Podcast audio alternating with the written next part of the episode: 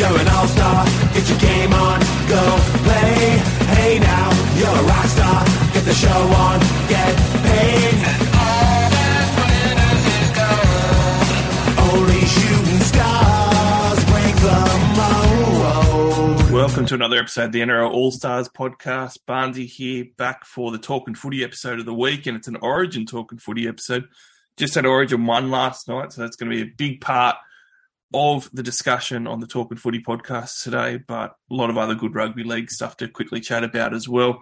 Coming into round 14. Now, for this week, we've got Perso on board. Been a few weeks since Perso's been on, so welcome back, Perso. It was uh, the Origin hangover today, I'm sure, for you as well as uh, another New South Wales fan. Yeah, it was a tough one to, to swallow that in the end, wasn't it? We should have really won that game, but um, wasn't to be. Queensland pulled out of their ass again, as per usual. yeah, it was a good win for the Queenslanders, so I'm sure that they've got a one of the happy hangovers today. Whereas uh, in the south of the border, it's a little bit tougher to swallow. But for the Talking Footy episodes, all about rugby league. But if you like your Super Coach, we've got the Super Coach episodes on the Tuesday. We record to hit on a Wednesday. Certainly, as well, have a look at our partner, picklebet.com. Picklebet are fantastic. They are a bookie that's been around in Australia only a couple of years. They're getting more and more markets on. They've launched same game multis. They had some great same game multis available for last night's State of Origin game as well. Uh, you can go and check them out on picklebet.com, but make sure that when you sign up, you use a promo code for this podcast. That is All Stars, all one word. Uh, it might be called affiliate code or referral code. Use that code when you sign up, and they'll make sure they'll take great care of you because they'll see that you're one of our listeners. As well as that, you know, we do have a special bet every week that the All Stars podcast puts on.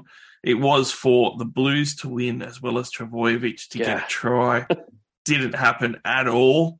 So that was a terrible one, but they still put up some great odds for it. And that's one of the good things with Pickle. They do put up some great odds that you won't see across some of the other larger bookies. So certainly if you like having a punt, have a look across them and, you know, have Picklebet there in your back pocket because they might have better odds on a lot of the stuff compared to some of the other bookies that you might go to. So picklebet.com, go and jump on. All Stars is your affiliate referral code to sign up with. Get on them today. Always think as well, is this a bet that you really want to make for free and confidential support? Call 1 800 858 858 or visit gamblinghelponline.org.au. Perso, obviously, Origin is front of mind being the next morning. Uh, my voice is a bit coarse from yelling at the TV, so it's not the best day to be recording a podcast for me, but we're going to get into it.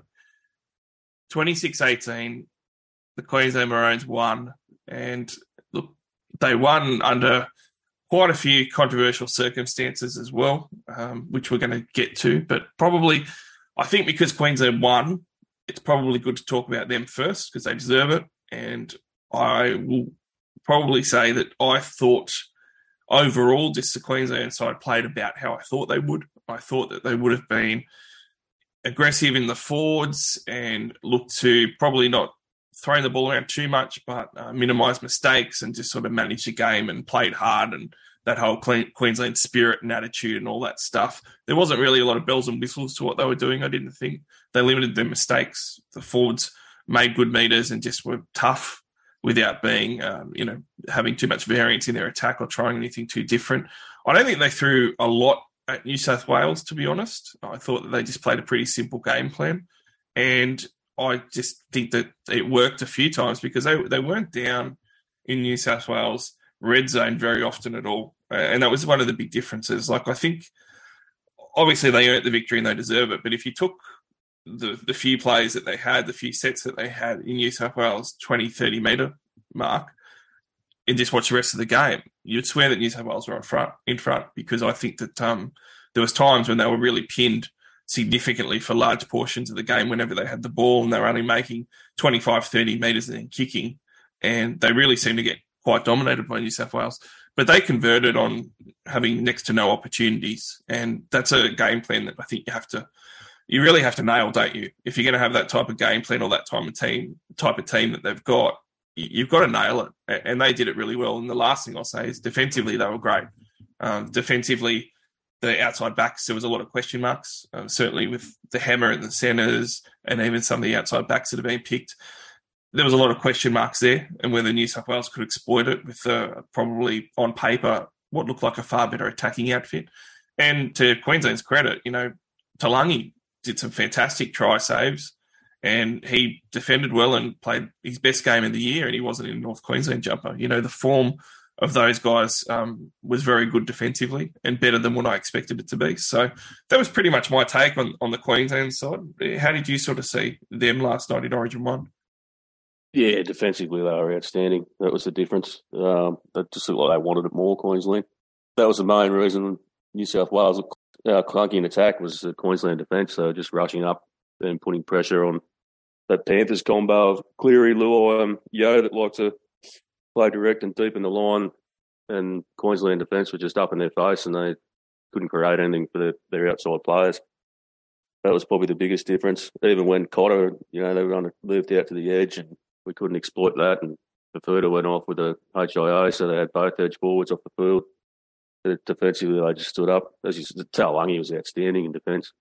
So was the hammer. That really justified. There was a lot of controversy about Gagai getting dropped for the hammer, but that was more than justified by Slater in that game. But it just defensively, they were too good. And they just, as you said, they took it, their opportunities where we didn't. That was the difference. You know, in that first half, they probably only had two opportunities, and it was in the 10 minutes, and they scored both times, exposed the edge defences.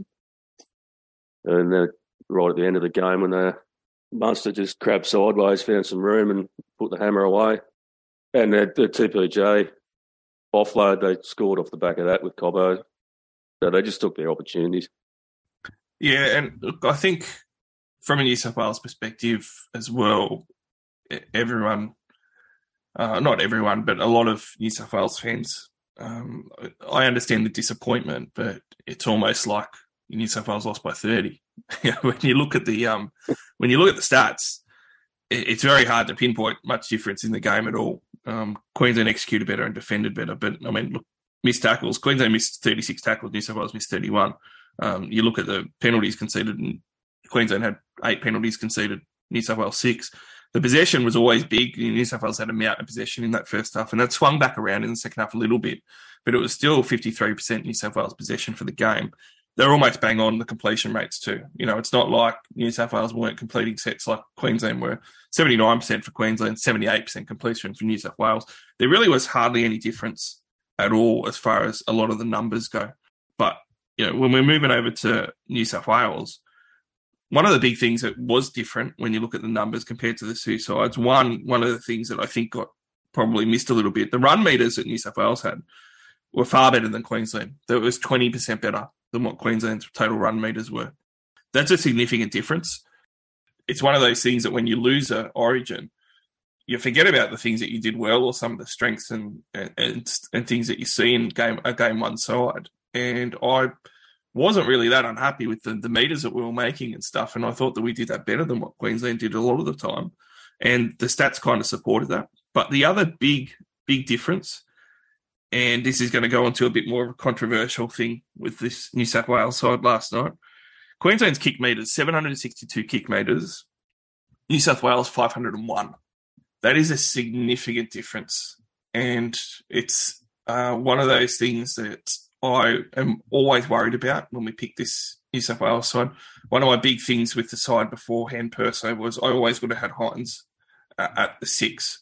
And a lot of people will rightly say, Luai you know, played better than what he has other games. He had a good game. Some people even say he had a great game. I thought that he had a solid game. A um, couple of try assists to his name, one in particular with a fantastic ball to Liam Martin that was phenomenal, and that was a great play.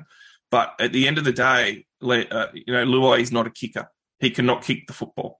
And what that means is that Nathan Cleary is taking almost every kick. Luai had three kicks in that game.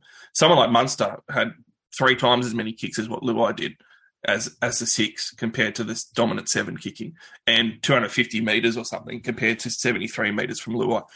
Luai cannot help kick. That means that all the pressure is on Cleary to kick the football. And last night, he did not have a kick, good kicking game. And it was the entire game and all the different sorts of kicks. I'm going to say three different things with Cleary's kicking game, and then I'm really interested in your opinion on it because I haven't seen a lot of people talk about it. Cleary's long kicks weren't great. Um, but his short kicking game in the red zone, he kept putting up the same thing. It wasn't any variety for someone who's got such a good short kicking game. We didn't really get a heap of repeat sets that we should get, and he didn't vary and He kept going for the same type of um, mid bomb that, that might work for some of the taller guys. Kept hit, trying to hit Crichton a lot with that. Um, and the third thing is that that kick was wrong anyway. But almost every time, it was between two and seven meters away from where you want that kick to be hit. Uh, it's it's hitting down right around a one meter portion area in front of where the try line is. That's where you want it. And that's not where we were getting it. You know, some of the kicks were like hitting five, six, seven meters out. And it's not close enough to the try line because if you don't get a try from it, you want to make sure that you've got a Queenslander that can be pushed back in the in goal and get a repeat set that way. And we just weren't executing those kicks well at all. I thought the kicking game was really, really average from Cleary. And you could see that when you're looking at the stats as well, not just the run meters. Luai can't help with that. And whilst I would like to blame Cleary for some of that, and I will, the other part of me doesn't necessarily blame Luai per se, but he just can't do it.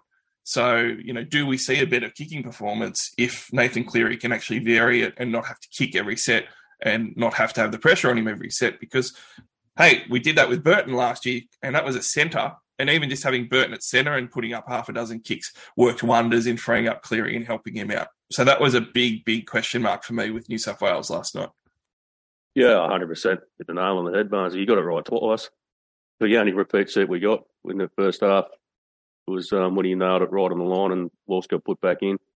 And then for the Crichton try, it was sort of landed in the right spot, but it was just pedestrian over and over again. The same, same thing. Yeah, kick chase wasn't great on those either. Queensland knew it was coming. That's that's the biggest thing there. I, I think a lot of that, uh, that obviously it was Freddie's tactic to just keep putting that same kick in because he just clearly didn't. He just had, didn't have no variation at all for someone that's got a great kicking game. But um, as you said, Luai doesn't kick, Tedesco doesn't kick, and Koroisau doesn't really kick. So the spine members, it, it's going to Cleary every time. So it's it's fairly predictable. And if it's not bang on point, which it wasn't last night, then that's the result you get. Yeah, and it's just not good enough. And the other thing too is that we were relying on our kicks to get us points, not just field position. And unfortunately, that wasn't working. And it then opens up to the next big topic of the Blues, uh, the attack.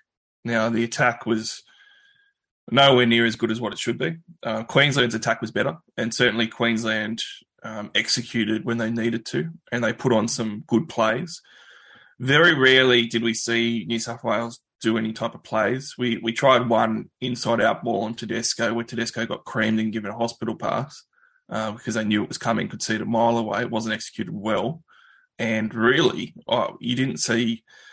I, I didn't. I didn't see much from either half making calls, doing plays, doing any sort of variance in attack. Um, the like honestly, if we didn't have Tyson Frizell, Frizell was actually causing a bit of havoc there. Um, he had a, a side like he had a couple of real half breaks that was sort of almost through, and then you know sort of gave opportunity on quick play the balls and stuff after making 20, 25 meters there really wasn't much there for line breaks. Like Crichton got one for his try. That was that was a good play. Um, the only other play that was actually a really good one was was Martin's short ball, and that showed a little bit of variance because we actually played direct and we had a guy just steaming onto the ball at an angle, going straight at the defensive line, hitting a hole. We rarely ever had that, and that was I think really disappointing. Obviously, some of that goes down to the coaching staff and the style of play that we wanted to play, but I think some of it has to be has to be on the shoulders of Nathan Cleary. And I don't mean to hammer Nathan Cleary. Like, certainly, I'm not going to drop Nathan Cleary at all. I'm not even going to discuss it. I would consider dropping Jarome Luai to have Hynes there because I think Hynes is a better player. And I've said that leading into Origin one the whole time. But at the same time, you know, there's some really funny Mitchell Mitchell Pearce memes that are going around on social media at the moment with a picture of Mitchell Pearce and Cleary next to each other. And it's funny, it's a little bit unfair on Cleary, but at the same time, you know, we saw this from Mitchell Pearce and he got absolutely burned at the stake each year where he wasn't coming through with the same form at origin level. He wasn't actually producing any attacking stats and he wasn't getting points and his kicking game wasn't on song. Cleary's doing exactly the same thing at the moment. He did that last night. I did not see enough from Nathan Cleary as a, an alpha half that's meant to be arguably one of the best players in the world, if not the best player in the world. His time is now. He's in his mid twenties. He's had enough opportunities. So I, no way I'd drop Nathan Cleary. I fully support him. I think he can bounce back. But I, I think the attack was pretty disappointing, and some of that I think has to fall on the halfback shoulders. Yeah, our shape was terrible, Barnesy. It didn't just look like it's a word that you usually don't expect from a New South Wales origin side at that level. Clunky. They just looked clunky. They couldn't, um, just couldn't get it happening. They even up the middle, like uh, Trbojevic was standing out there catching a cold on this side of the field. Didn't really, could never get any good ball.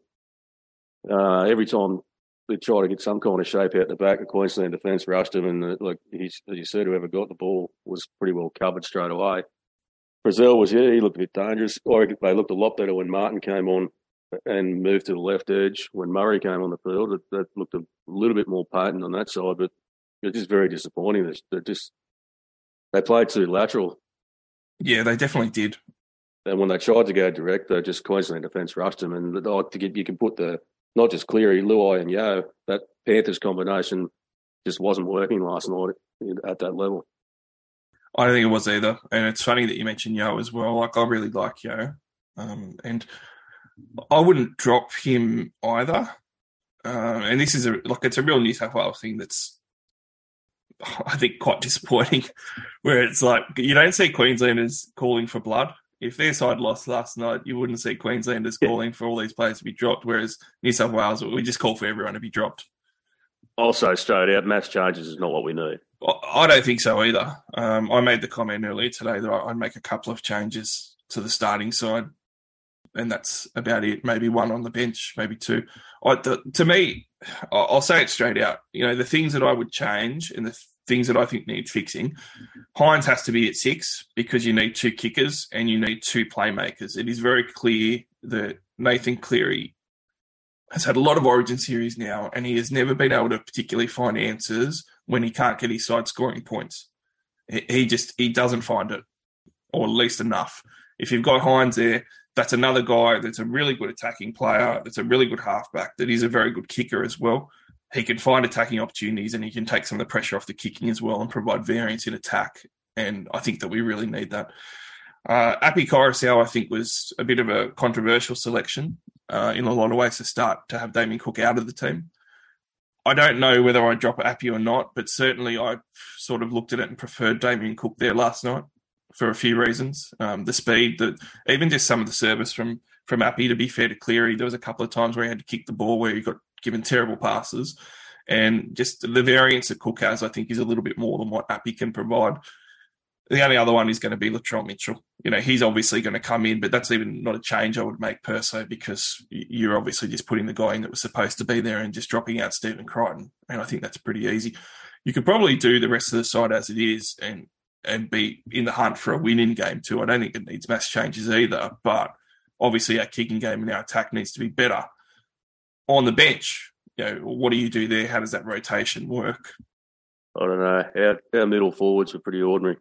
Yeah, uh, middle forwards really got dominated. I mean, aside from Payne Haas, uh, I thought Paulo looked, he just looked slow in that game. He's a big unit, but he didn't really offer a lot. Murray and Yeo, like get through a lot of work defensively, and Yeo creates a bit of shape and then an attack, but they, they just sort of lack that dominance up the middle.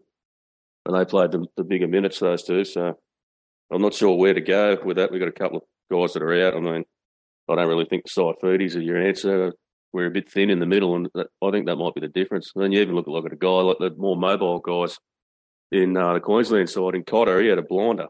Cotter was outstanding. He was he was probably their best player, I'd say by a mile. That's the sort of difference. I think that they dominated the middle. I thought Haas was solid in 51 minutes without being uh, super great. Um, obviously, he's going to be the, the foundation of that forward pack, but a lot of people talking about the rotation with the forwards. You know, Paulo played 31 minutes, but I don't know if he could play any more than that because, like you said, he did look a bit slow. He looked gassed, didn't he?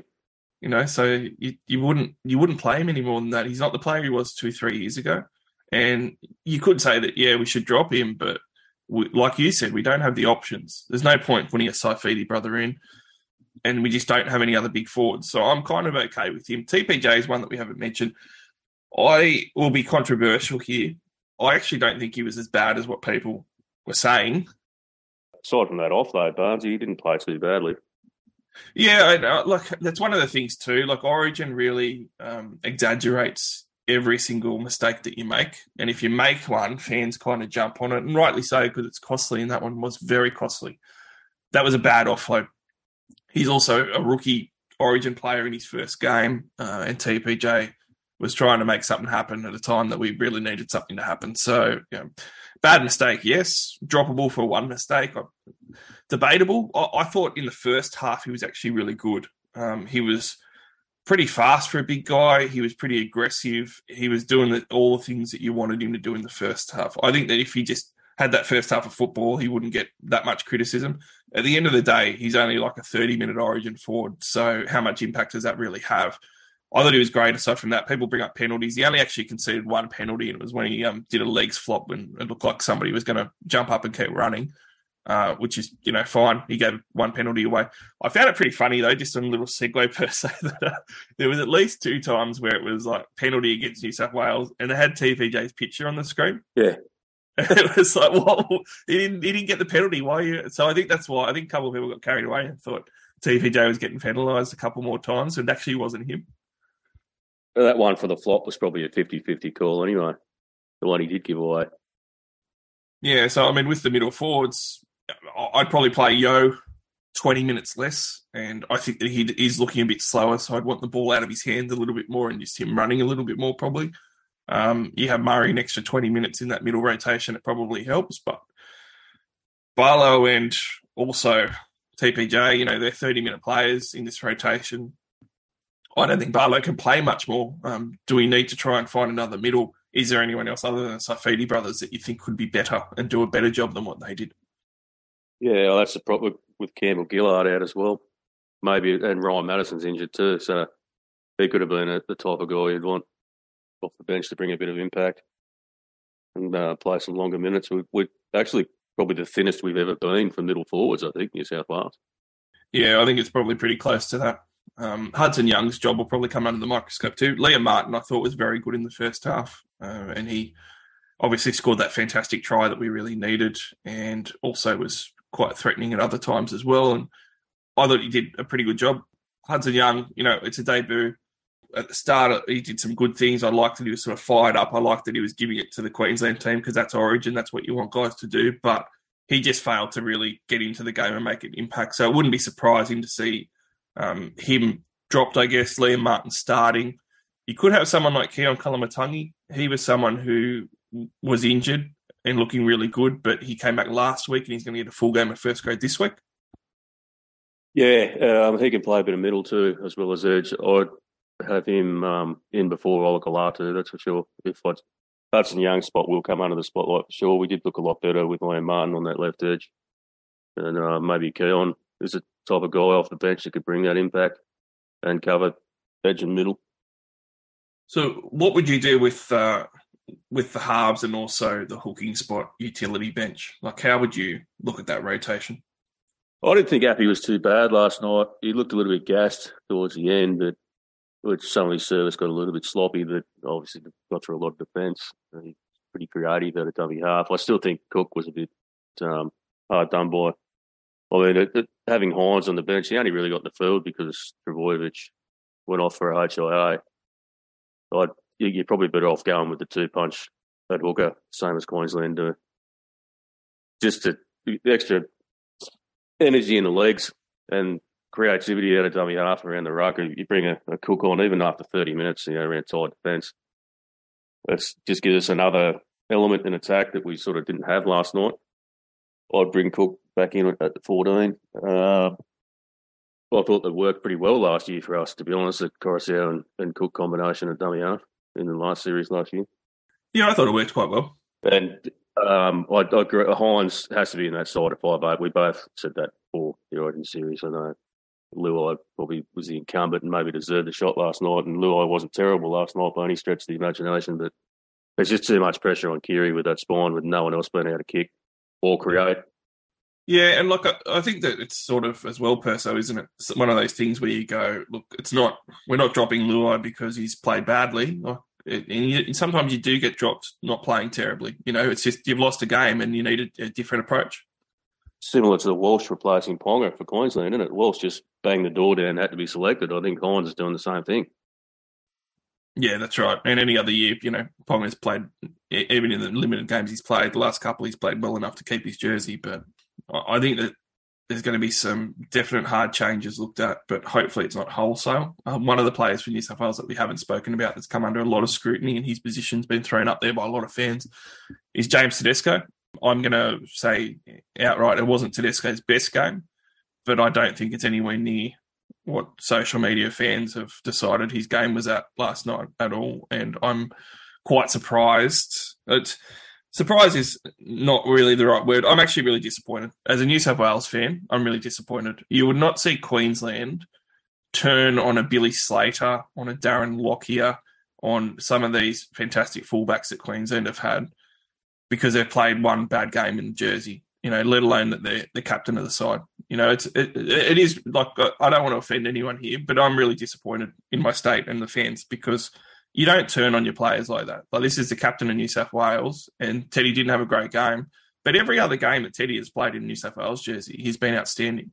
So you're going to drop your captain and the incumbent Australian number one from your side after one bad game in his you know, Origin career, after captaining the side for nine consecutive matches. Like that is just really poor form for me. Like you can say Teddy had a bad game, he didn't have a great game. I'll admit to that, um, but I don't think it was as bad as anyone. But even if I agreed, you know, per se, he had a horrible game. Even if I wanted to agree with some people and say he had a horrible game, you don't drop those type of players. That isn't what wins you the next Origin game going up to Suncorp in Queensland for New South Wales. That's not going to win you that game by dropping James Tedesco. So at least give him a series. Like if he, if we, if New South Wales lose and lose three games in a row and can't get a win, then maybe in the off season James Tedesco can come under a bit of scrutiny. Then maybe we have a year of form to say, geez, is he past it now? You know, but after one bad game per se, just it's, it's so disappointing. I wouldn't even say he had a bad game. um, especially that first half, he was probably one of our better players. But there was a couple of things happening in the second half that weren't best. It wasn't anywhere near um, Tedesco's best game, uh, and the best. He hasn't been anywhere near his best form this season either. But to put all the blame on Tedesco, I mean, I've seen people saying that he cost New South Wales four tries. Like it's just ludicrous. The only one you can put a hand up and say is directly sort of involved with was Lindsay Collins just snaking the ball out of the sky. Like, that's on Tedesco, hundred percent. But the other tries, he's the second line of defence. He's getting like who's going to stop the hammer when he gets put through a gap like that? Oh, yeah, uh, the the criticism on Tedesco for that game and it is just ridiculous from people on social media, especially when there's no heat going towards the, the, the Panthers trio as well. He ran for over 200 metres and he had one error. He was in everything. He tried his hard at, but um, typical. Like he just he didn't set up two tries, so he had a bad game. That's what people come to get used to with Tedesco over the years, especially the last sort of four or five seasons. Was since he went to the Roosters, he just in everything. So, and this season the Roosters aren't travelling too well. He hasn't had a plethora of try assists like he normally does, and he didn't win the game for New South Wales last night, so his head's on the chopping block. it's just ridiculous. Yeah, will, will will be a better side for for leaving those type of guys. And you know, like I said, I don't think Cleary had a good game at all. But there's no way that you're cutting Cleary out. No, hundred percent. You're not dropping Cleary, and the argument is that oh, the people that are whinging about Tedesco want Edwards in there. I mean, if, Edwards is in that side last night, we don't win that game either. People No. like. He wouldn't let us. He wouldn't look out of place in the Blues jumper. Don't get me wrong, but he's not. You put Edwards in that side, he's not going to suddenly make us win that game over Tedesco. No, and there's there's two really key things with Edwards here. Okay, one of them is you're you're talking about debuting somebody in state of origin to play a must-win match up at Suncorp in Queensland that's never played a game before at Origin level. That is a big deal. Number one. Number two, That's huge. what is what would have Edwards actually brought last night? Now, Edwards' strengths are his uh, extreme work rate and how busy he is. We've already said Tedesco had 24 runs, ran for well over 200 metres. He he actually had the work rate covered. Uh, people can say that James Tedesco's um, playmaking has deteriorated. It has been worse the last couple of years than what it has been previously. There's no doubt about that. but it is still better than what Edwards is. And we've just spent a few minutes talking about how New South Wales attack has absolutely no variance. We didn't try anything different. We couldn't find any answers, and we couldn't actually find anything. Edwards going in for Tedesco, he's going to find even less and put even more pressure on Nathan Cleary to actually make all the plays for that team. So it does not work at all in any way, shape, or form to put Dylan Edwards into that side in place of James Tedesco. There is no way I can see it. Defensively, uh, you know, I, I, just want to touch on a couple of things because I like everybody to get some blame, right? when, when, there's a lot of mistakes, I like everyone to get a little bit of it, you know. And James Tedesco for the Collins one, that's all on him because that was one on one. I tell you what was a little bit disappointing though, and this is a good segue into some of our other defensive efforts for New South Wales that were mentioned.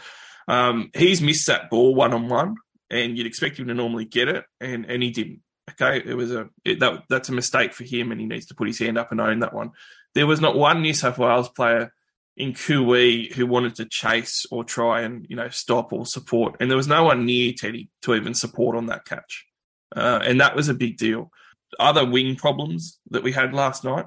Two of the tries that that ended up being tries. One of them was the Cobbo one.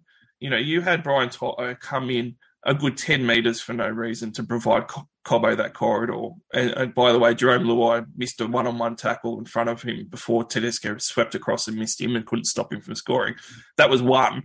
The other one, Josh Addo-Carr, when we're playing a 12 man Queensland side, came in and just gave that corridor on the wing straight to, to Lungy's wing, all the way there for Queensland just to score that try. You know, and that was that was when um, the hammer came through, and who's going to stop the hammer at speed like that? Like he almost hindered Hynes at centre. He came in that far, and must have sort of brushed the pair of them and straight out to the hammer and away he goes. Um, Brian To'o you can give a pass to, but I'll tell you what, you know, Josh Addo-Carr did not make an impact last night really at all. No, he was ordinary. So I don't want to drop either of those guys, and I want to see those guys be better, and I don't want to kill them for having one mistake, you know. But fair's fair. You know, you can't blame Tedesco for coming across and missing those last ditch attempts at tackles because you know the wingers didn't do their job and we were really bad defensively in the front line. Like that was that was just poor. Let's move along.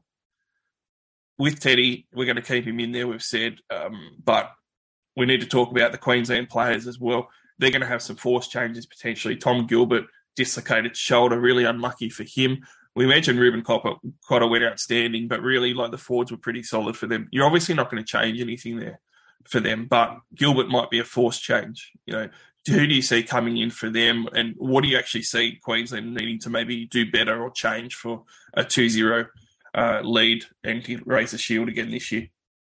Uh, they're probably. I think Kaufusi's suspension will be up by the second game on it, so he'll probably just come straight back in for um, Gilbert, and the feeder will go to the left edge well, he was on the left edge anyway, so yeah, it'll be Kaufusi on the right, I would say. I'd imagine that's probably the only change they make, unless there's other injuries. Yeah, that's. Uh, I don't think that. I think that they did really kind of pick their best side. Um, if, I'm not sure on Kaufusi, I think that he might still be out going to. I'm not quite 100. percent Would he get three weeks? I think it's three. Yeah. So I mean, now I suppose Nanai comes back into the picture, but I, I don't think he's been playing that well this season. But do we go the horse? Maybe. Well, it's a possibility. Maybe they name Cotter on the edge and the horse comes in and they swap around between the edge and the middle. I mean, they've got plenty of options in that forward pack. It's it's funny. New South Wales have always had really strong forward packs. It's sort of turned around now. Queensland's packs like strong and got depth, and we're sort of struggling a little bit. Yeah, like I thought that, so like someone like Arrow, who I, I, don't really rate these days that highly, you know, did a really good job for them off the bench. But Cotter, I thought when he went to the edge w- would struggle, but to his credit, he, he played very very well on the edge and um and did a really good job for them. So it's it's hard to see them making any changes, and, and really they shouldn't. Um, I thought the pre-game change of starting Cotter and starting Tino at the, at the front row sport, forward spots was right. Um, Flegler off the bench and Collins off the bench. Yeah, that was always going to happen, wasn't it?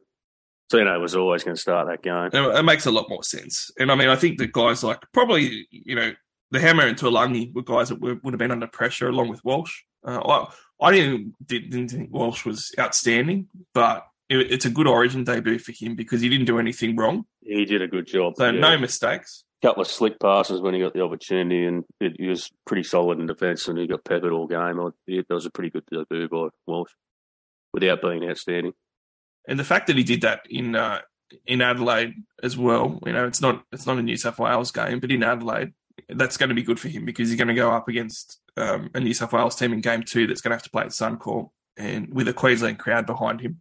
Uh, his you know second game as well. You know he could keep going well, but certainly you know you can't look at dropping it to Lungy anymore. Um, you couldn't drop a hammer, and those guys are probably under pressure from a Gagai, um, also from Ponga, obviously coming back in. But it looks like that that that Knights duo is going to have to be left out, or you know you, you can't see any way that they come into that side. Surely, Nah, no, I mean the the Gagai one for me was a bit of a, a surprise because he's one of those players that always turns up come Origin, and he's actually been playing um, probably having one of his better years at club football for the Knights this season. But Hammer had a blinder last night, so you can't really knock um, Billy for making that change for Queensland. And I, can't, I think Gagai's days are over unless there's injuries. yeah, it looks that way, and and all the forwards are pretty outstanding. I thought for Queensland, um, unlucky for Tom Gilbert who started off a bit fiery and stuff, and uh, you know it's a bit it's a bit unhappy for him to go out with a dislocated shoulder because it's unhappy for fans too. Because I think we might have actually got some biff last night, Perso if, if Tommy Gilbert stayed on the it, field. was, it was getting close, wasn't it? He's a that's firebrand, Tommy Gilbert. I love him as a footballer, um, but he's a Queenslander. But yeah, um, that's a bit of a blow because he um, was. You can see how much the Cowboys miss him this year. He's gone to the Dolphins. He's a bit underrated as a player. Um, it, it'd be a big loss for for um, Queensland, but I think they've got the stocks to cover him. The other thing that I loved about the Queensland performance, to finish off on on Origin, is I thought that their effort levels were amazing, um, and their their attitude their, and their effort. That was the difference, Barnesy, wasn't it? It really was. Like you're down to twelve men, and it's an- another Queensland fairy tale. Like we keep New South Wales keep writing these Queensland fairy tale books. At the moment, we've got a whole library of them. We're gonna have to build a room for all these, but it's it's just uh, one of those things where they're down twelve men, um, and all of a sudden they just find another gear and they just keep going. And they didn't change how they played, and they really they were always there for each other. Um, and it's it was a little bit lacking on the New South Wales front in that regard. Like I'll even like well, we were talking about Tedesco, you know, even with uh, you know one of the criticisms of him running sideways or or not giving the ball, I'd say ninety percent of the time that he had the ball, there was nobody running off him. You know, it, it would have been Yeah. one of those things that you get taught when you're eight years old to don't pass the ball to someone in a worse position than you. And There's no, no players in motion. There was nothing. No, and it, so many of the times he held that ball, he would have been giving it to someone marked up by two men, or it was going to get smashed, or there was just nobody that wanted it. And you know, I, I use Tedesco as an example because he held it a lot of times. It's the same for some of the other players too. Like you can excuse Cleary some of the time as well, and, and some of the other players because there just wasn't any support per se. And even when Frizell poked his head through the line, you didn't see players like running through. Oh, there was two or three times where he, he, he, he was looking for someone to be running off him, and there was no one there. And those half breaks.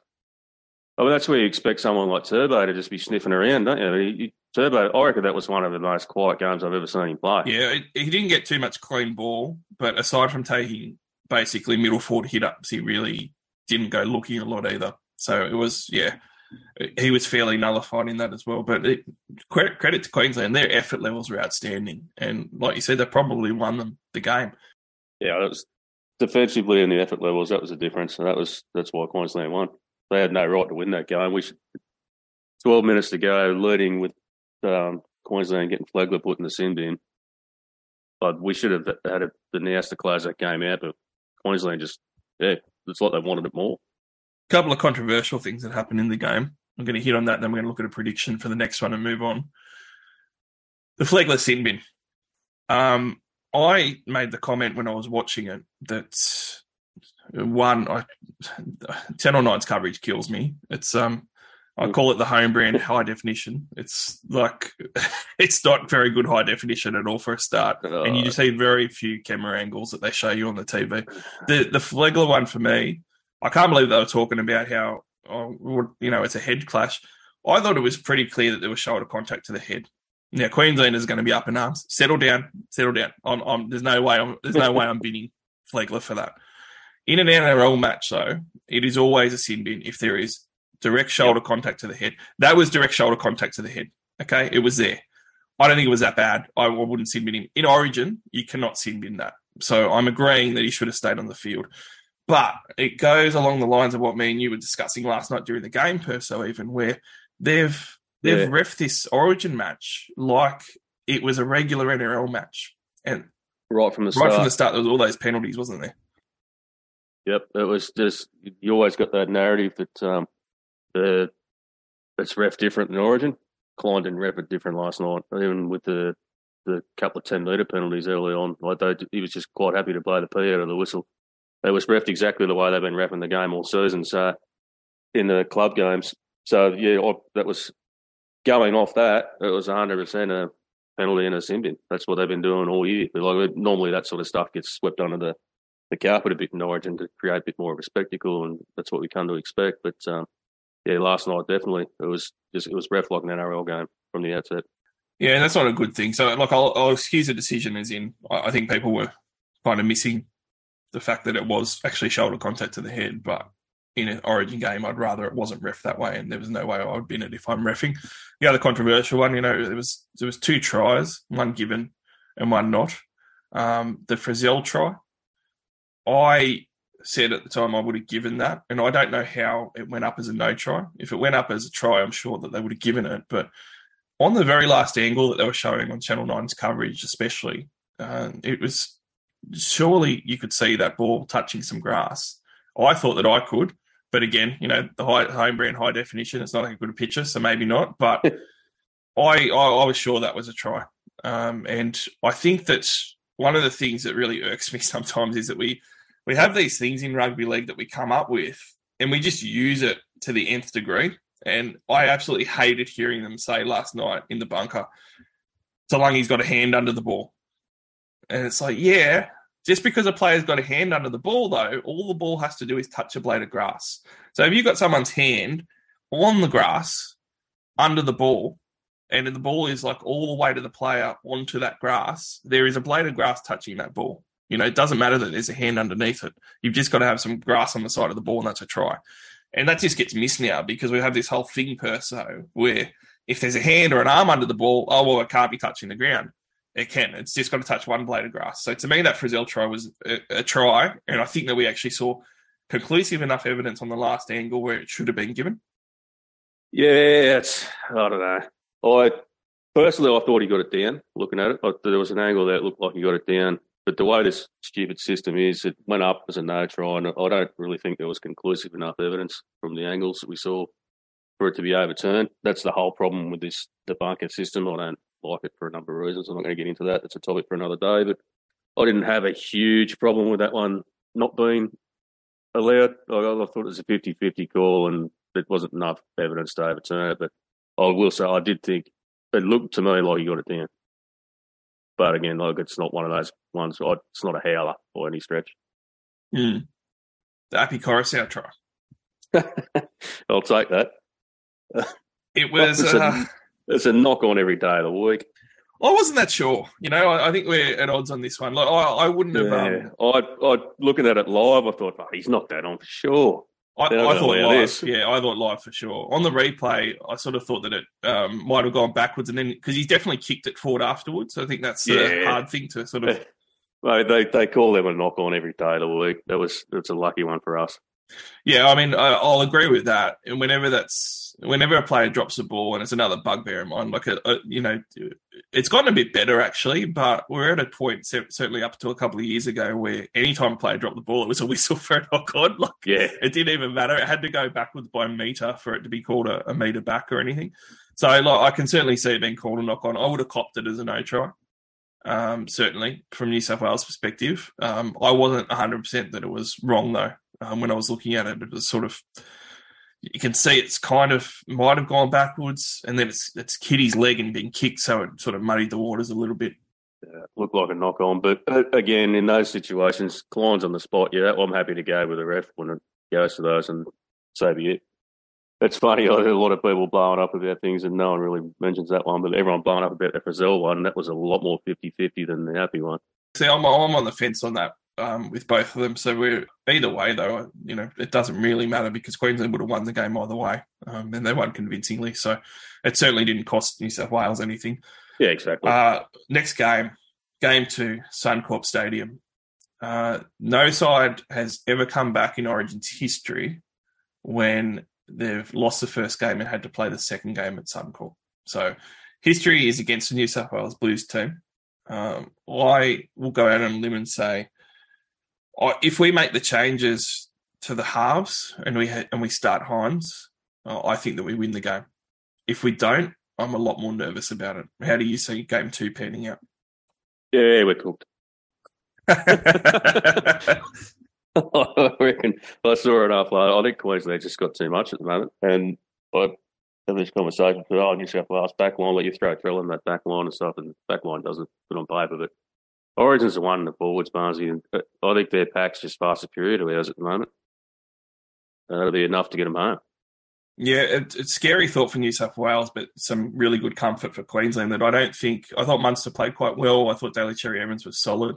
I thought Harry Grant was really quite quiet, and so was Hunt. So I don't think that they really exploded, you know, with those superstars the way that they could. And in front of a Suncorp crowd, they do that, and New South Wales are in big trouble, much more than game one. Yeah, exactly. Uh, even but Munster had his moments that he iced, but it, it wasn't a dominant game by him from any, any stretch of the imagination. Cherry Evans' kicking game was good, but like, it wasn't a dominant performance. They just all played well off the back of a, a good forward pack and a will to win, basically. So I think Queensland's still got improvement in them. That's the that's the thing. The New South Wales got a lot of improvement in them too, but that's where the wholesale changes isn't going to help. Oh, there's there's not much point changing too much in that side that we already touched on, but well, it's, it's a big ask going up there to Suncorp against that pack. It's a huge ask. It's going to make it a great game, though. I can't wait for it now. Oh yeah, Um, but I, I do hope that New South Wales go up there and we did it a couple of years ago, Barnesy, and lost the first one, won the second one, and then we lost in Sydney. Yeah, that's right. well, uh, New South Wales can't go up there and try and play that Queensland game that, that we lost to. You know, we can't go up and try and grind and be tough, and you know, it, it's not going to work for us. I want to see New South Wales go out there and attack Queensland, and I think if you do that, you can put them under a bit of pressure, and they can actually make some mistakes that they weren't making last night, um, and then all of a sudden you're converting on those opportunities that New South Wales had far more of. Uh, it's going to be a great contest uh, for both Queensland and New South Wales fans, so can't wait for it. The women's state of origin is actually on tonight. Um, we're not going to go. Th- Actually, looking forward to that. yeah, it's going to be nice because maybe you know it's look Queenslanders are going to be hoping to go two 0 on the week. I mean, New South Wales fans like us, we're going to be hoping to split it at least. We get one win and we can claim the girls' side. But one of the things that actually happened that I was quite surprised about, and it's uh, um, oh, I have to throw this disclaimer out every podcast, but I'm not trying to to be negative about the NRL, but they just make it so hard sometimes with how they run. I couldn't believe that when we already had players going to camp, that the NRL turned around and notified the Origin teams that they were going to change how the Origin Shield was awarded. So coming into this year, it was meant to be a one a, two game series, and if it was drawn one all, the the people that hold the Shield, being New South Wales, retain it. And now in camp, they've said no, no, no, we're actually going to do it on aggregate and they've changed the rules. You know, whilst the teams are in camp getting ready to actually play, it's just such an NRL thing to do at the moment, and I just think it's really amateur and, quite poor. And I know some of the girls were disappointed, and I support them. I think they they really should be. Yeah, bog standard NRL, isn't it? what, what, what can you say? Uh, probably the as little as possible would be better. So let's just move along to some of the other couple of topics in rugby league. Um, Croker's 300th game. Yes. So we're not we're not going to go through the the, the last round because it was a buy round and it's a bit of an Origin special to talk about Origin this week. But Croker's being rested this week against the West Tigers. Um, the the Raiders are obviously pushing to remain a top eight team, and they're sort of on the cusp of that. They've, they've gone a lot better of late. But they're going to rest him because they want to play him the following week at GIO Stadium. This has created a massive storm, Perso. Where, what side of the fence are you on with this? Uh, if he's fit and ready to go, he should be fine. I mean, they've won six or seven since he's come back in the side. I mean, is it a bit of management where he's got a couple of niggles? Then he could do with the rest, and then they'll they'll play the three hundredth at his home stadium. I don't know, but I mean, if he's fit and ready to go, that's no reason you wouldn't pick him. It's a, a strange one just to say you want to have the three hundredth at home. Yeah, I, sort- of see both sides of this one. Like Canberra's on 16 points, Hmm. Uh, which is actually equal to South Sydney in fifth, by the way, but they're in seventh. And the Warriors are 14 points behind them in eighth. And then the Gold Coast Titans and Roosters are both on equal points. So, I mean, when you have a look at that, you know, the Raiders lose to the Tigers, which they easily could because it's an away game for Canberra. The Tigers, last outing, put 66 points on the Cowboys. Tigers could win this, and then Canberra's out of the eight, and they're going to go into a game next week out of the top eight, looking in past the midway point of the season. And we all know how close this can get at the end. So there's that. Um, but the other side of things is, you know, you mentioned his niggles and stuff. He's one of the things that I respect the most about Croker getting the 300 games is he's lucky to be even playing. The shoulder injuries and things that he's had, he shouldn't even be playing footy. Yeah. So look, he's played a heap of games in a row now. I can see it being an opportune game to rest him and you know have the 300th game the following week. And they do have someone like Nick Cotric who comes in, who's a first grade player anyway. And you know, in all fairness to Jarrod Croker, I think he's been playing better than I expected, but he's not setting the world on fire. So do they really lose much by waiting a week and giving him his 300th? And his 300th is a really big deal. You know, that's a big deal for Canberra fans. So uh, I don't mind it myself. I don't, I don't think it's that controversial, but I do see, you know, No, it's nowhere near as controversial as it's been portrayed in certain parts of the media, that's for sure. I'll tell you something that is controversial. Ryles was meant to be Dragons coach by now. Yeah. He's turned around and said to the Dragons, I'm not interested and I'm not going to accept the contract. It looks like he's been offered uh, a bit of a, a talk behind the scenes at the Melbourne Storm to say that when Bellamy's moved on, he's probably going to be there. So, uh, Perso, did you see this coming at all from Ryles? Uh, no. Not, it looked like it was a, a pretty much a clean done deal. The Chooks parted way with him. The offer was there, and then it, looks like yeah, the eleventh hour, the Storm have put their hand up and said, "Well, we'll offer you a assistant role." Craig's probably only going to go around for another year, and then the job's yours. So I know what I'd be doing if I was Ryles. It wouldn't be going to the Dragons if that if the Storm came calling. But yeah, it was a bit of a bit of a strange one. It looked like it was all sorted. Yeah, it did. It's one of those things too, where I think if if clubs don't run themselves right, this is the sort of thing that comes back and bites you. And you know, Ryles, it, there was always a chance that Ryles didn't come. And then, what sort of position are you putting yourself in? Because there's no doubt that the Dragons have leaked a lot of information with all this and stuff. And now they've come out and said, "Oh, we're going through a process," and he's withdrawn from the process. We already know that you've, you've offered him a four-year deal. Like, and you, we already know that that was a preferred candidate. So, how does their coaching search go now? Because they're now going to be saying to people, "Oh, you know, you weren't our preferred candidate. You, we wanted Ryles, but you can, you know, maybe we'll we'll consider you." Like, it, it's just a bit of a basket exactly. case. The whole situation's been handled very unprofessionally, hasn't it? From the moment that Hook got told his job was up for review, he wasn't going to get renewed. He had to prove himself this year, and it's obviously they, uh, yeah, handled like obviously Hook was never going to be the option next year. They probably should have punted him at the end of last year. The whole process has been quite messy. Well, I'm not sure where they go to from here. Like, I, I know that Ben Hornby was somebody who was a bit of a um smoky for it, even when Ryles was in the frame. You know, do you think that they go there? I mean, to me, it's not going to work. But they can't get an experienced coach, and they haven't mentioned one experienced coach at this point. Well, I think even Shane Flanagan said he doesn't want it, doesn't he? I think that was a. So it's yeah, it's a, a bit of a poison chalice at the moment. Like, whoever jumps into this is probably not going to last very long. I feel sorry for Dragons fans um, because it, you'd hate for them to get into next year and for them to actually put their support behind Carr, which really just means that they couldn't find anyone else, you know. And the, there's enough head coaches at a quality around where they really should be able to get one. Um, and I can't believe that guys like Des Hasler just haven't had a job for this many years and stuff. But you know, Flanagan's another one that's obviously won a premiership. But if no one wants to coach there, you know, it's it's pretty bad because at the end of the day, even with Jason Ryles, like he he's a guy that's got no head coaching experience. And I always think that with those guys it's really hard to decline any offers even if it's a bad offer because we've already seen Bellamy could have retired 2 years ago and he's kept going year on year.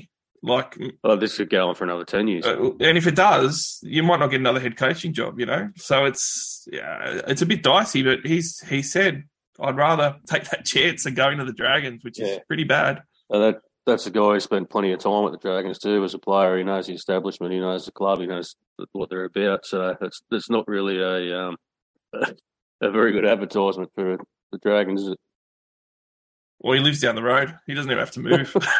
It's- you know, do you want to walk to work or get a train for a couple of hours? Oh, I'll just get Oh, pick the family up, So- move them down to Melbourne. Yeah. Or I'll take that gig. no good for the Dragons at all, but we'll wait and see what happens in the coming weeks. Uh, listeners' corner question for this week. Favorite non rugby league sports person? Perso, non rugby league sports person. Who is it for you? Uh, probably Kelly Slater. I'll say that with a fair bit of confidence. The, the way that guy's still performing at 50 in one of the most competitive sports on the planet that doesn't really get a lot of recognition. 11 world titles. Still won a um, WSL event last year at Pipeline, 50 years old against all these the kids coming through 30 years younger than him. it's um, a pretty phenomenal effort to be that dominant in a sport that's so competitive for so long. It's one of those things where surfing often gets left off the um the sporting accolades. It is so so hard to get into the like at that top level. Like there is so many good surfers out there on the the to get to that CT level, the qualifier series, the, the junior pro. Like it's it's that cutthroat. People don't realise how bloody tough it is, and to be that dominant on that for so long. No, it's an outstanding career for Slater. And at his age, you know, you have to question how long is he going to keep doing it because he's still going well. It's- do you see him retiring anytime soon? Putting his feet up and just going surfing around the world for fun? I think he's close. I think he'll just he, he's almost at the point where he'll have um, just a couple of events a year, like he'll do pipeline, and then he had the last week they had the WSL event at Surf Ranch at, at his Surf Ranch. So he'll, he'll do things like that. I think he's not far off, but just to come out of everything that, that last year and just dominate a pipeline when he won that the first one in the series last year was just phenomenal. He turned fifty the day after or something. It was just this guy's just a freak.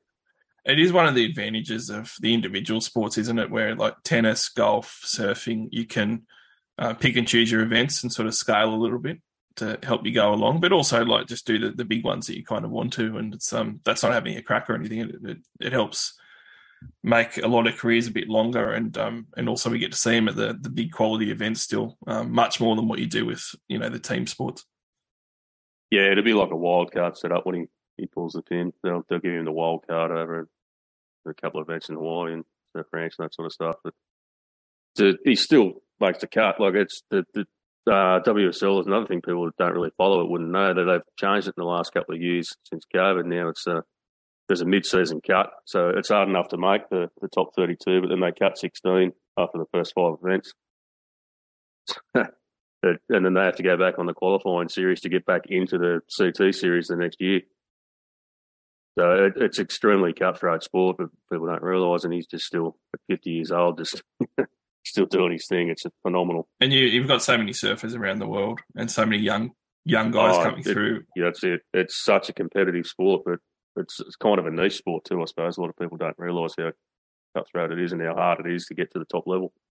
I'm going to go with a um, a really easy one. So everyone knows I'm a pretty big basketball fan. I can't go past Michael Jordan. It's um just phenomenal career and everything else. Everybody already knows. You know, he's he's certainly the best player of all time in basketball, uh, and I don't think there's anyone close. But just just to dig a bit deeper on like why I love him so much. Like I love the other stuff, like not just his his scoring titles and his championships, but you know, you look at some of the things that he did, and similar similar to when you mentioned Kelly Slater, right? Like he, this is a guy that that retired at his prime after winning three championships in a row, and said, "I'm going to go and just play professional baseball." And he went and did it. Now he wasn't great, but he was still playing in the minor leagues, and and he was still there, and he did it after you know being 30 and playing basketball all his life. You know, he played baseball when he was a kid. To be able to go and do that is pretty outstanding. But more People so, don't understand how hard that is. Oh, 100%. And like, you got to think about the attitude as well, Perso. And that's what I admire so much. Like, there's a great, great documentary on ESPN that's called Jordan Gets the Bus. And it's because he, you know, he's gone from having these luxury jets and everything in the NBA and stuff. and he's got to get the bus to these baseball games and stuff, you know, and it's, he didn't care because he was just so competitive and he just wanted to win and just win at everything. Yeah, but then the, the biggest story out of it is that after he, you know, quit and everything he decided to come back, he just come straight back and dominated again. Like they lost in the playoffs Yeah. that year, but it was he's only been back for a couple of months playing basketball. Like he didn't have a basketball. He was out of the game for what two or three years or something, wasn't it? Yeah, close to two years. And just and Yeah. he just came back and played in the NBA, you know, and it's like, wow. But not only did he do that, but the, the first full season he's back, he wins a championship again. And he does it for three years in a row and then just quits again. You know, it's unbelievable. But then you get to see like the, the stories and stuff. Like The Last Dance is one of the best documentaries I've ever seen. The, the, the recent film Air about his even just his shoe signing deal, because he's just such an icon now with you know the shoes and everything else. I just everything about him, him and his stories is fantastic. Oh, phenomenal athlete. Um, absolute freak, Jordan. It's just one of it's similar. Any of those uh, athletes, male and female, that are at that level, it's just that they've just got a different competitive drive, don't they? That makes them so great. yeah, that mindset is just phenomenal, and it's why I love that documentary. It's great to see behind the scenes that we don't normally see. Like you certainly don't see it much in rugby league. It's very cliched, and, and and some of it's not articulated very well, and you don't see behind the scenes. But like in that Last Dance documentary, you really get to see the drive behind Jordan, and you know what he was thinking, and you know how he actually competes. Uh, It's just amazing stuff to see. But Barnesy spray of the week. Here we are, second last segment of the podcast pressure on kickers. We didn't talk about last round Perso, but by God, we got a couple of these really awful penalties again. And it's been happening all year, but I find that in the last month, it has been absolutely atrocious where we have gotten to a point now where the NRL are not addressing it at all, which I find really strange because it is a big deal where basically any time a kicker is tackled, he's getting called a penalty. We had one in the first game of last round where you had the kicker not hit high, not hit late, and not even in the air, and it was a penalty. And the explanations given, if you ever get an explanation, is just because it's dangerous. Now, if we're going to say it's dangerous to, to tackle anyone kicking the ball Perso, then you may as well just say Every it's it's NFL style. Just everyone stand back, and the rushers aren't even allowed to rush and, and defend. You just have to let someone kick the ball. Like, is that really where we're at as a game? Is that seriously? every tackle's dangerous. Oh, playing rugby league's dangerous. Like it's such a right. cliche, dumb line that makes no sense from the NRL, Uh. and we just keep seeing it more and more. And at the moment, the kicking stuff is ridiculous. Like you remember growing up, you, I'm all for protect. Yeah, yeah, it's ridiculous. I'm all. Pro- that was my job as a, to put pressure on the kicker as a front rower, and you'd hit him late. as long as it was clean, it wasn't high, it wasn't taking legs out. It wasn't. It, you know, that's just part of the game. I mean, to the, the ones you're talking about, it's like simultaneous. They just kick it and they're just sort of making contact, and it's getting a penalty. Like fair dinkum. no, it's and it's not it's not rugby league if you can't pressure someone that's making that play. And it's like you said, people can't do their jobs. I even hate that they call it in the air. You know, like you, you'll get a ball bounce end over end, and someone and a fullback jump up to catch it and get belted. Because the only time in the air that's meant to be dangerous is when you jump up in the air for a contested bomb. Uh, you know, other times we saw, we see it all the time. We almost saw it last night, but Crichton back, batted it on in Origin where he had to jump two foot in the air to grab a pass, and he was going to get hammered in the air um, before he tapped it on. You know, people get past and catch the ball in the air all the time and get hammered. But for some reason, a kicker chooses to go off the ground by half a meter when they're kicking the ball to get some oomph, uh, uh, you know, underneath it. And then all of a sudden, uh, you're tackling someone in the air and it's dangerous. So it, is just dumb, and it is not rugby league. And the NRL are not addressing it, and fans have been in uproar about it. But I have to say, last round there was a couple that were exceptionally bad. Like, do you, do you understand where they're going with this at all, Perso? That's. I, I, I'm all for protecting the kicker and getting foul play out of the game, but I, I know what you're saying. There was a couple of them last round that were just ridiculous. It was just making contact almost simultaneous, not even in the air. Simultaneous as they kick it, and it wasn't even like hard contact. That's. Yeah, I don't know. I don't know what the answer is. It's like the, when did, where does all this stop? Like everyone up in arms about, oh, you know, shoulder charges are gone and there's no toughness in the game and that anymore, which is another topic for another day. But I mean, where does this, where do you draw the line in this? Like, you're only going to be allowed to tackle between the chest and the, the belly button seam or something. It's just, I don't know, where does it stop? And that's always the problem, isn't it? Because this type of stuff, you have to remember as a game that it's rugby league, and you can't lose the essence of what rugby league is. And the minute you start saying you can't tackle a certain player on the field, then you're starting to lose what rugby league is. And it's well, they're just- just going to start running, aren't they? if you, if you can't contest them, then they're going to shape for a kick, and all of a sudden they're off. Well, that's right, and it, it goes to the question again: what sort of feel for rugby league has the NRL really got? If this is the sort of rulings that they're going to make, because yeah, in rugby league, there's there's that they can run because you're not hitting them. Um, the other thing as well is that field position is so important. So you're allowing teams to get optimal field position or an attacking kick in because you can't actually hit the guy that's got the ball Yeah, in their pressure hands. the kicker, so he's going to he's got all the time in the world to boot the ball down as far, as far as he wants. That's all the tactics of playing rugby league is put pressure on the kicker because it, it, kicking is such an important part of field position in the game. Uh, it honestly makes my blood boil these type of decisions because it just it ruins contests. Guys get penalised. It changes contests significantly by allowing the kicks um, to be unpressured and also getting penalties on guys that don't deserve it at all.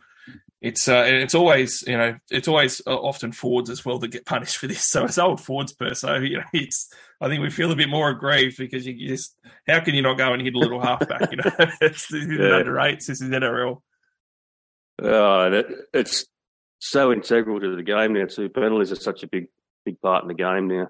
I mean, you don't get kicking out for touch and getting scrums to slow the game down and stuff anymore. Look, those sort of penalties turn the momentum, especially in what sort of last sort of four or five years.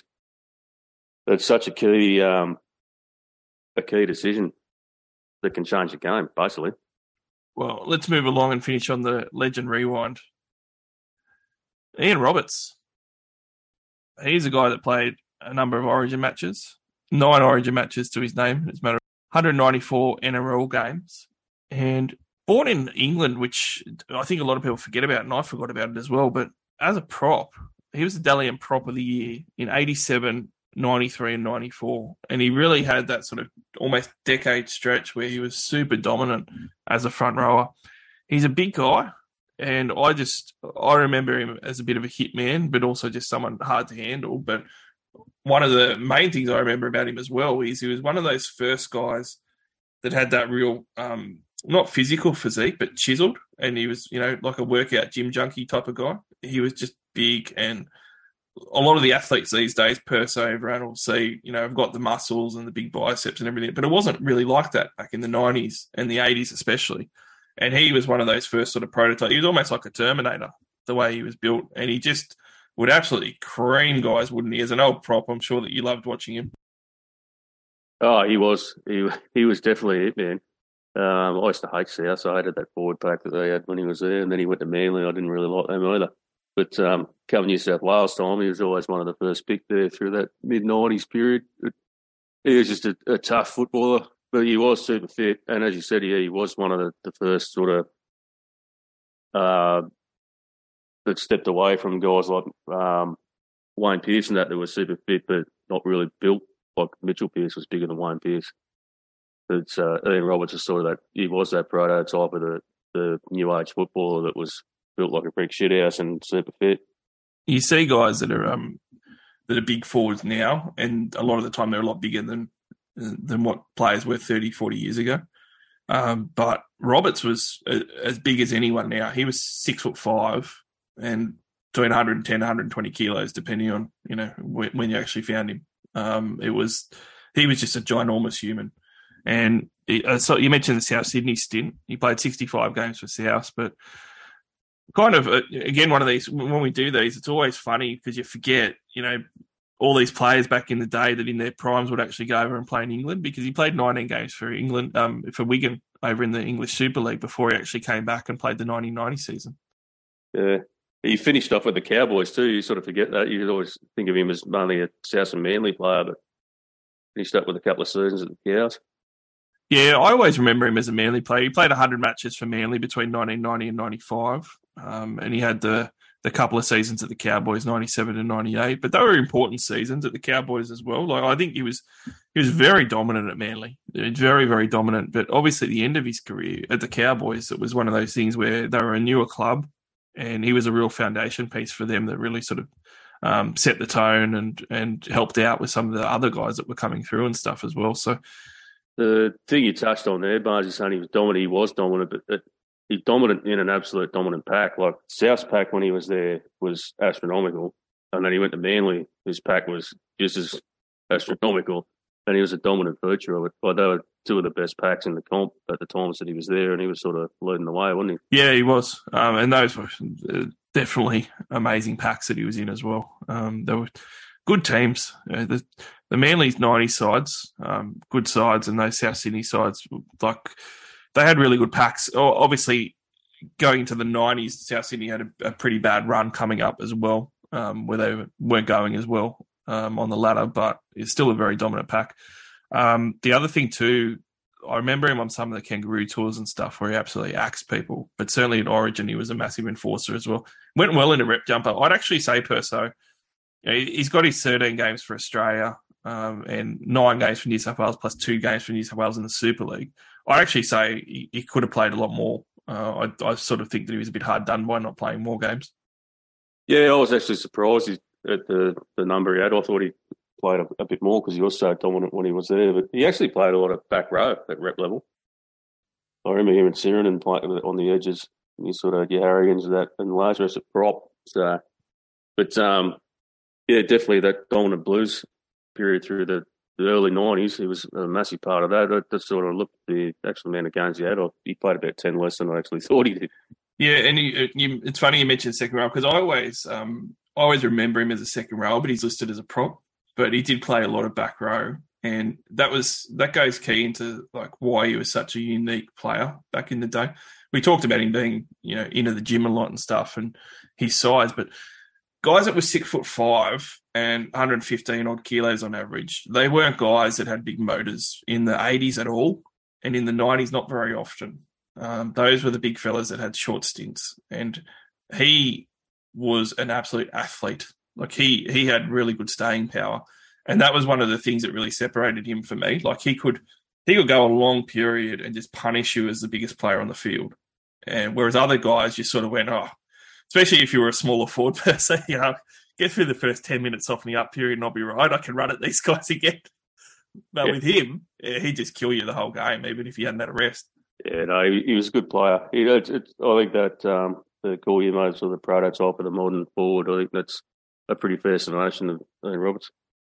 Uh, it has to be mentioned. He, he, had an interesting life outside of footy um, for a couple of reasons. Like one, I always laugh um, that post career he went into acting, and he's pretty good in Mystery well, he had a couple of really big. I, I, don't really know how it happened. I think that it was his physique and everything that just sort of got him into it, and people were sort of wowed by him. Um, and he spoke pretty well as well. But I remember seeing the new Superman um, they did Superman Returns in like uh, early 2000s type of thing when they tried to reboot Superman. And he was playing one of the bodyguards.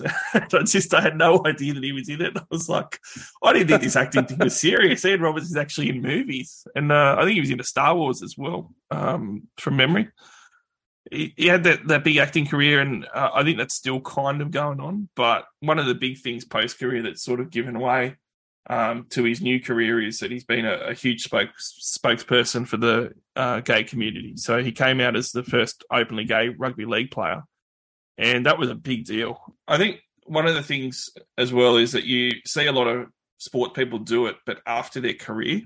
And he actually came out in 1995 um, when he was still in the middle of his playing career. So it was coming out in 95 is a big deal you know, and not only the time, but doing it as a professional rugby league player.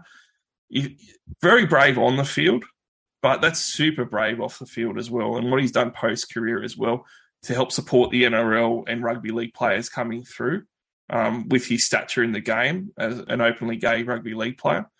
Pretty phenomenal as well. And he's, he's doing a lot of work right now on that.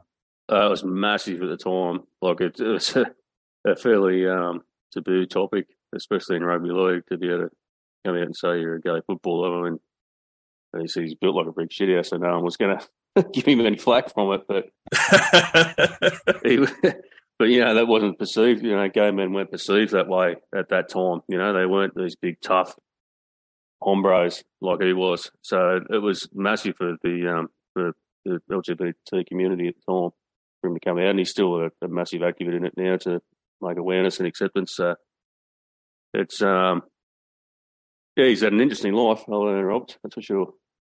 Interesting life, fantastic rugby league career. One of those guys, and we say it a lot, but I like to look at guys that don't get talked about as much. Like we've done the Darren Lockyers, we've done the Andrew Johns, we've done all those sort of guys that do get talked about all the time.